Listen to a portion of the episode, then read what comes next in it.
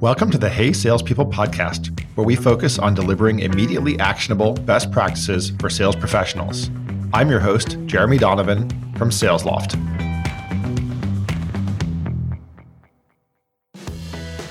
Hey, salespeople. Today we are thrilled to be joined by Katie Bowdler. Welcome, Katie. Hi there. I say we instead of I because I have my trusty co host, Jenna Sachs, with us. Hey, salespeople. Today, we are going to talk to Katie about a lot of things. I will not pretend that it will be in one area, but it will cover things like the psychology of sales, you know, diversity hiring, and we're going to go in, in, a lot of directions. We'll also talk about channel because Katie's title is Manager Microsoft Channel Sales Specialists. So we'll talk about what that means.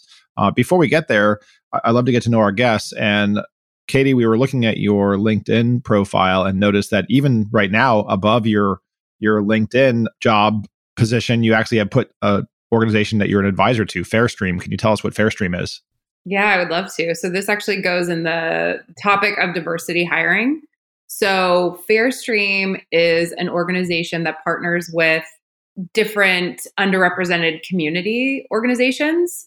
And so basically they're brokering relationships with those organizations and companies so, giving companies access to those organizations all on one platform to do things like virtual career fairs and just extend their pool of talent outside of just traditional referral based people you know, um, which tends to be quite homogenous. So, very cool mission. Um, Luke Mock is the name of the CEO, and he actually was a former LinkedIn employee, um, amazing seller. And so, he is running Fairstream, and I just started working to help support their go to market and, and sales strategy. Yeah, we mentioned LinkedIn a, a, number of times, and I said your title is Manager Microsoft Channel Sales Specialist. So, not everyone knows that LinkedIn is a Microsoft owned company. I should also say that you spent nearly a decade at Salesforce working your way up from the lowest levels all the way up to managing teams there. And then obviously been managing successfully at LinkedIn for now almost seven years. So, uh, you got quite a, a lot of experience to, to, bring. That title, I don't think I've ever seen a title like that before Microsoft Channel Sales Specialist or anyway, X Channel Sales Specialist. Uh, I've seen lots of channel sales stuff. So if, if we were sitting at Thanksgiving dinner and, and Jenna and I asked you, what in the world do you do for a living? H- how would you describe that? Yeah, it's a great question. And it is quite nuanced to your point because we are a Microsoft company and LinkedIn operates quite autonomously, which is really nice, but gets like the benefit of the amazing Microsoft Microsoft culture and, and resources. So I would say to put it simply, my team is a team of sales specialists, so super seasoned sellers who sit between the LinkedIn field sales team that sells Sales Navigator and the Microsoft field team that sells Microsoft Dynamics CRM. And we have an offer that bundles those two together to unlock more value for Microsoft Dynamics customers. And um, so my team is like the Microsoft to LinkedIn translation dictionary. And I see you've only been in this role for a few months, you know, out of this almost seven years at LinkedIn. Uh, how has that transition been for you in terms of figuring out how channel works, especially in this new specialized type of role? Yeah, it's been so, yeah, it's been a couple of months. And for me, it was like the perfect opportunity. I was at a point where I had I've I've done a ton of acquisition leadership, so new business focus, managing account executives in different segments at LinkedIn and this just seemed like a perfect opportunity to sort of broaden my base and skill set and learn about the channel and think about how Microsoft and LinkedIn sell together, which is something that we're sort of like at the tip of the iceberg for this joint product. But are, you know, there might be other opportunities and areas of the business. So getting this experience seemed really useful and universal it's basically like a startup within a very established business line. So for me, like my aspirations in the future would be to go to a pre IPO company and run a large part of a sales organization. Like this is a perfect playground to figure out scale, process, build in some infrastructure because this team has just been growing very quickly and running fast. Um, and now we have an opportunity to sort of like future proof the organization. So it's just like a really cool time. And the, the business is also like investing in growth around headcount and, and adding layers of leadership. So it just seemed like a great time to to join. I've been with organizations before that have had sales specialists, but I'm curious your take on, you know, why in this instance, right? You've got these this powerhouse team of LinkedIn sales solution sellers, of which you were a, a member, and then you've got a powerhouse team of Microsoft Dynamics CRM sellers. Why did you know, without getting into business secrets, right? But wh- like, why did the entity decide that they wanted to form a specialist team? Why was that necessary? I think the short answer is just the amount of complexity in terms of the differences in how Microsoft goes um, sells, who they sell to, because they're selling everything to companies, all sorts of different things, and and LinkedIn is just selling a product that is for sales, marketing, sales operations. So it's sort of like selling to different audiences. There's complexity around even just like contracting, like who owns the contract, pricing, different offers, d- different systems of record. There is enough complexity where I think we've pretty definitively answered the question that there is, in the absence of like really broad enablement and a lot of effort there, there is really strong uplift with having our team to be the experts in the room when we identify there's a great opportunity to work together. It sounds like there's a skill set that goes beyond just selling here, right? You mentioned enablement. Sounds like there's an element of coaching. Uh, could you go, maybe go a little bit more into what that looks like? Yeah, that's huge. And that's a really good point. So this team is all have are all senior sellers. So they've all sold um, at the enterprise level, carried their own bags, um, either on the customer side or new business. Some have come from LinkedIn, some have come from Microsoft. It's great to get sort of the tribal knowledge from and the culture from both because we're obviously we have stakeholders on both sides. This team, these people need to be able to run an amazing enterprise deal cycle. They need to think about coaching and teaching our different stakeholders around how we can work best together and what makes the most successful deals. So it's not just sales strategy, it's like execution strategy as well. And then ultimately, they're like the glue. They're the ones who have to figure out a sequence of events. Like they have to be super operationally sound and organized. So they do a lot. Uh, and it's a really cool experience because it gives people who want to be in a channel sales role not only like more complex, really interesting deal experience, but it also gives them leadership experience because they really need to figure out how to lead in the absence of authority. They're not managing these sellers that are on both sides trying to get a deal done, but they are advising them and trying to get them to sort of see how they can sort of work best together. Are there, are there any kinds of rules of engagement around who who runs the cycle, who runs the sales cycle?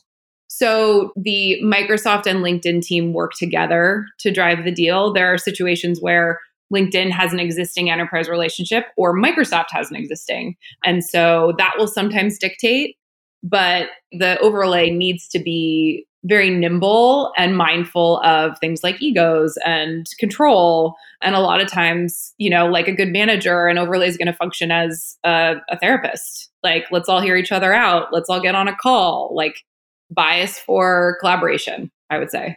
One thing I wanted to go back to is you mentioned that there's this concept of running an amazing enterprise deal cycle. So whenever I hear that, my ears perk up and, and I'm curious what does that mean to you and what processes, systems, tools do you use in order to run that cycle? Yeah, my go tos around coaching and ensuring we have everything we need to be successful. And, and, this is sort of like probably two frameworks that I'll share. The first one is just these three big buckets um, that I'm always, you know, understanding like where are we with these and do we have a compelling story around these? So the first is exact alignment. It means that we understand what is most important at the executive level from a strategic initiative to grow the business at the company that we're trying to sell to. And we understand what those things are, what those priorities are. And when you do that, that's when deals accelerate. They have a growth strategy and it is XYZ. We understand what it is. And then we understand moving into the second big bucket, which is business case alignment. So we have what's important to them. Then we move into like the proof. Like, how do we demonstrate that we are actually going to be able to support whatever their strategic priority is and help them win and do things that they otherwise could not do? So, like, what is our unique value? And this is often where we'll do proof of concepts, we'll do pilots, we'll get data, we'll have some ROI information, and we have a really tight story that we can tell to the executives about okay, here's what's important to you. Here is what we did. Let's work together. Let's keep working together. The last piece, which is actually where my team ends up spending a lot of time just because of the complexity of uh, you know, having like two organizations that have different pricing and, and contracts, is commercial alignment. So budget, do they have budget? Um, where are we finding budget? Who owns the budget? Like all those questions that help us really understand how real this deal is. The other framework, which has been like a game changer from my perspective, is the rapid framework. Um, but it's all about how companies or anyone, any group of people will make a decision. It basically has you map out who you believe is influencing a decision, who is the decision maker, who needs to agree, who needs to actually perform the work to get a decision done. And that's something we are constantly reviewing to make sure that we are aware of who's making the decision because oftentimes it's like not always the person we actually think and that we're pro- appropriately influencing all of those people to actually get a decision done. I was also thinking like you mentioned specialists and overlay. How would how do you think of your team as different from what other people would think of as sales engineers or solutions consultants? So when i think of sales engineer solution consultant i think of sort of like the technical person in the room who can ensure that whatever product we have is compatible and secure and integrates properly. And I think of our team as more less technical in the product and more sort of like functional. What is the best way for us to make things work? Commercially is one piece of it. What is our compelling event and how do we educate the field on how those compelling events can actually like drive deals. The most value we bring is proactively bringing the two sales teams together to say, hey, this is an awesome opportunity. You probably don't have all the visibility into why this is so great, but let me tell you why. We, we talked about having these sort of three alphas in the room. What sort of moderating incentives exist to get them together? And what I'm thinking there is, right, if I'm the if I'm the LinkedIn seller I may just want to do my thing, right? Unless I have either an extrinsic or intrinsic incentive to do a cooperative deal on the Microsoft product side and vice versa, right? Is like you're asking me to add complexity to my to my renewal, add complexity to my deal. There's got to be something in it for me to be to be willing to do that, maybe beyond just being a good corporate citizen. There's one big piece of this job that we have not actually talked about, which is very different from just a traditional seller, which is this whole notion of activation. We call it activation.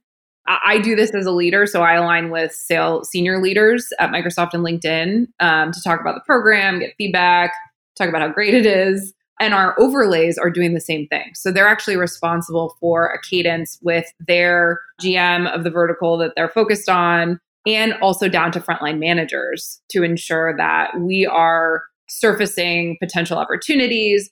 We are like triaging things and getting enough support to get deals done. So they are ambassadors of this program and they spend a lot of their time talking about exactly that point like why is this better to do it? A lot of it is like borrowing each other's compelling events.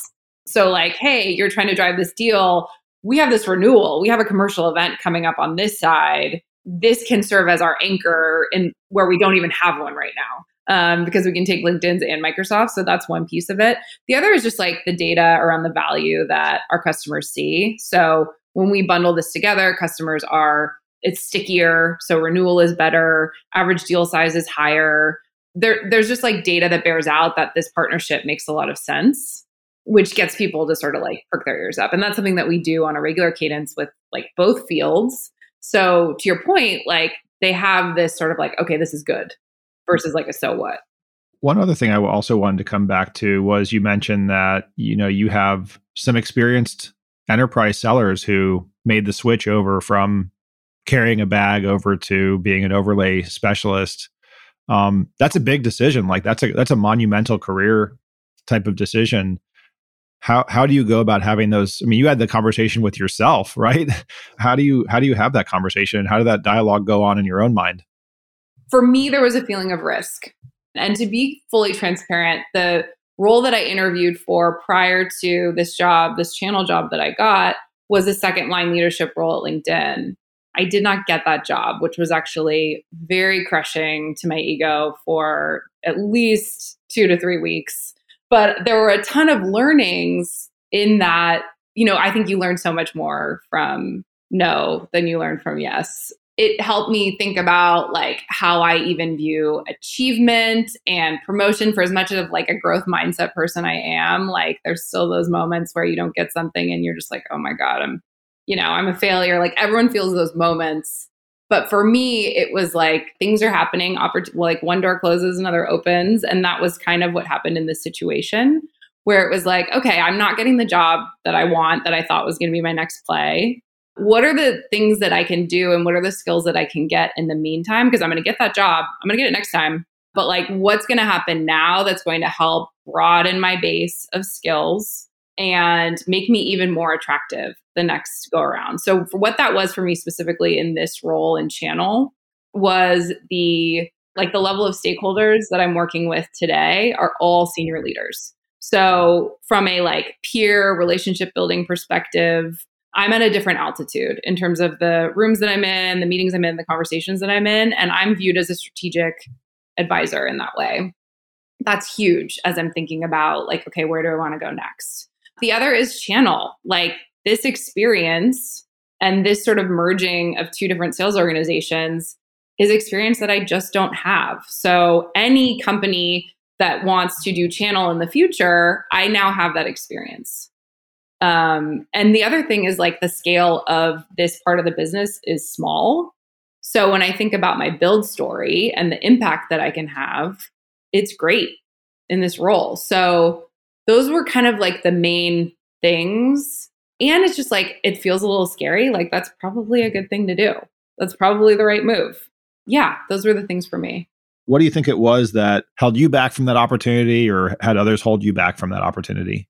For me, I think there were like a couple key ingredients. The first was I think I just failed to prepare to the level that I could for the actual interview itself.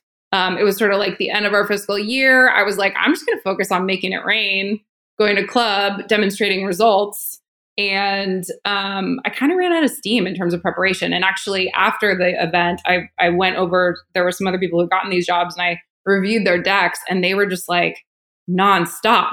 I was like, of course. Like, yeah, that was way better than my actual interview preparation. So I sort of like just failed to realize the importance because I thought like, oh, my body of work speaks for itself. Like, I have a great reputation. I'm a strong leader. You know, people have great things to say about me. Like, and, and I just missed it.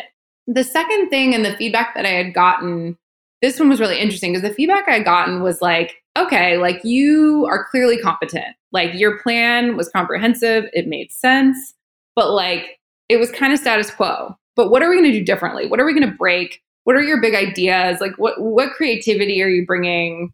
So it was sort of like some branding and packaging and some ideas that were missing, which would have come with obviously preparation. That would have all kind of worked itself out. But the learning there for me was in my life, I've been so achievement oriented. So, meaning I have wanted to get the next job because that to me was that was actually sort of like the love language of my family. That was kind of like what was talked about. So I was equating achievement with love. So like when I didn't get that job, I was wrecked. And a lot of that was because I felt like these people who didn't give me this job actually didn't like love me. It felt like rejection in that way, which was a huge learning because I was like, no, these people love me like I didn't show up in the way that I wanted to and I have some stuff to learn and that's fine. That was like a big aha for me was like these people want to help. Use your resources that you have. I was thinking well, as you were saying I was thinking of my you know my own upbringing and it was some similarity but some difference which is that my my mom is hyper competitive like you sit down to play Scrabble with her and she just wants to obliterate you. You know, my mom obliterating me when I was 6 years old or 8 years old or whatever and all I could spell was dog. But yet you know she taught elementary school for 40 years and um, she's never had any expectations. Like it's not family currency for us at least from her point of view. You know like my brother and i have our own competition going but yeah it's so funny how we are affected by so deeply affect not funny i mean it's that's why therapy exists i mean it all goes back it all goes back to what was going down when you were a kid and how you related how you sort of like showed up in the world, I believe. But oh, one other point I was going to make. So if you're super achievement oriented and you're like, let me just do all the things, all the right things so that I can get the next job and I can get the next thing, it's impossible to be creative and it's impossible to really feel comfortable being yourself and authentically taking risks because if you take a risk and you fail, it might set you back. You might not get the next thing. So that's like a lot of what I've been exploring as a learning from that experience is like just kind of doing stuff. And I've been doing like mantra work around like being, you know, like I'm good, I'm I'm like my best self, and whatever I do, you know, is the best I can do. And if it doesn't work, like that's okay. Yeah, I had my own uh my own crisis like 10 years ago and and went through some therapy. And the most useful thing the therapist said was just like take a second and and and breathe and appreciate the things that you've done and the things that you do on a daily basis right? Because i was very achievement oriented as well. Mm-hmm. and i just like you know if i didn't feel as though i was ever ever getting to the end of that I, I never took the time to reflect on on the things i had right? Like i think you you find joy in in so many things, but you find joy in what you have. And then I, I also take time these days, as a result of that therapy a decade ago, to take the time to appreciate those things that are not, right? Like there are horrible things that could have happened that did not. To appreciate that as well, I think is is foundational to a degree of contentment. You have us all reflecting on instances, especially with achievement. I mean, mine personally was early in my career, I applied for something internally, was pitted against my best friends for it. I was the most tenured person on the team. I thought I had it in the bag. And, you know, in hindsight, I probably would have left the company and not gone down the path I went down had that been the, you know, the role that I was given. And I think the feedback I got there was you'd be really great at project management and, you know, why do you want this account management job? And and it actually really, really hurt at the time, but I could say I'm a million times better for it. And it led me to the right path for me ultimately. This was another big like aha for me too in this moment was like if you are very highly achievement oriented, you feel like if you don't get don't get a job or something like that, it stings so hard and you look at people that you respect and admire and your your thought is like they've never failed this has never happened to them. And literally, like, everyone doesn't get a job. Like, I remember talking to one of the hiring managers. She's like, I've had this moment. And she like told me the story. And I'm like, okay. I was like, I thought you'd never have this moment. You're such a rock. You're like such an amazing leader. And it just it, like in a way it's comforting. It's like this is just the way it is. Like no one gets the gets to where they want to be without having some some setbacks. And I think it hurts just a little bit more when it's a company that you work at already. It's internal. You that love language right? You you feel that from your coworkers too. So I, I think it makes it hurt a little bit more even if it wasn't the right thing for you at that time. Maybe it will be in the future maybe it will be never but it it still is a blow even if it ultimately gets you where you want to go yeah it's it's they, they don't love me as much as i thought they did right? And it's it is it's not exactly that it's more complicated it's absolutely more complicated. Well i think we have to rebrand from hey salespeople to like sales therapy. I've actually had more fun doing this. I'm so happy it went this way because this is very like authentic for me so. Brilliant brilliant. Yeah well it's it's like uh you know if you have a, if you're catching up with a friend or even someone learning meeting someone new it takes you can't just go there right you can't just go there right away it takes a little bit of time to to warm up uh, it was such a pleasure having you on and and talking all manner of things as as we hinted in the upfront that we went all over the place and I think in the best possible way. So Katie, thanks for being on. And I, I know uh, you, you've got to be hiring constantly. And since you work at LinkedIn, I would presume the best way for people to try to especially diverse hires, right? Since that's who you're trying to attract first and foremost. If they want to come work on your team, that's the best way to get you. Yeah, or anyone anyone who wants to have conversations around that or figure it out. Like we're all figuring it out, I think, in tech together, and it's good to collaborate there. So yeah, really appreciate the time, Jeremy and Jenna. Outstanding. Thank you. Yeah, this has been great. Thank you. Hey, Salespeople is a production made in partnership with Frequency Media. I'm your host, Jeremy Donovan. This podcast is available on Apple Podcasts, Spotify, and wherever podcasts are found. Thanks for listening to the Hey Salespeople podcast.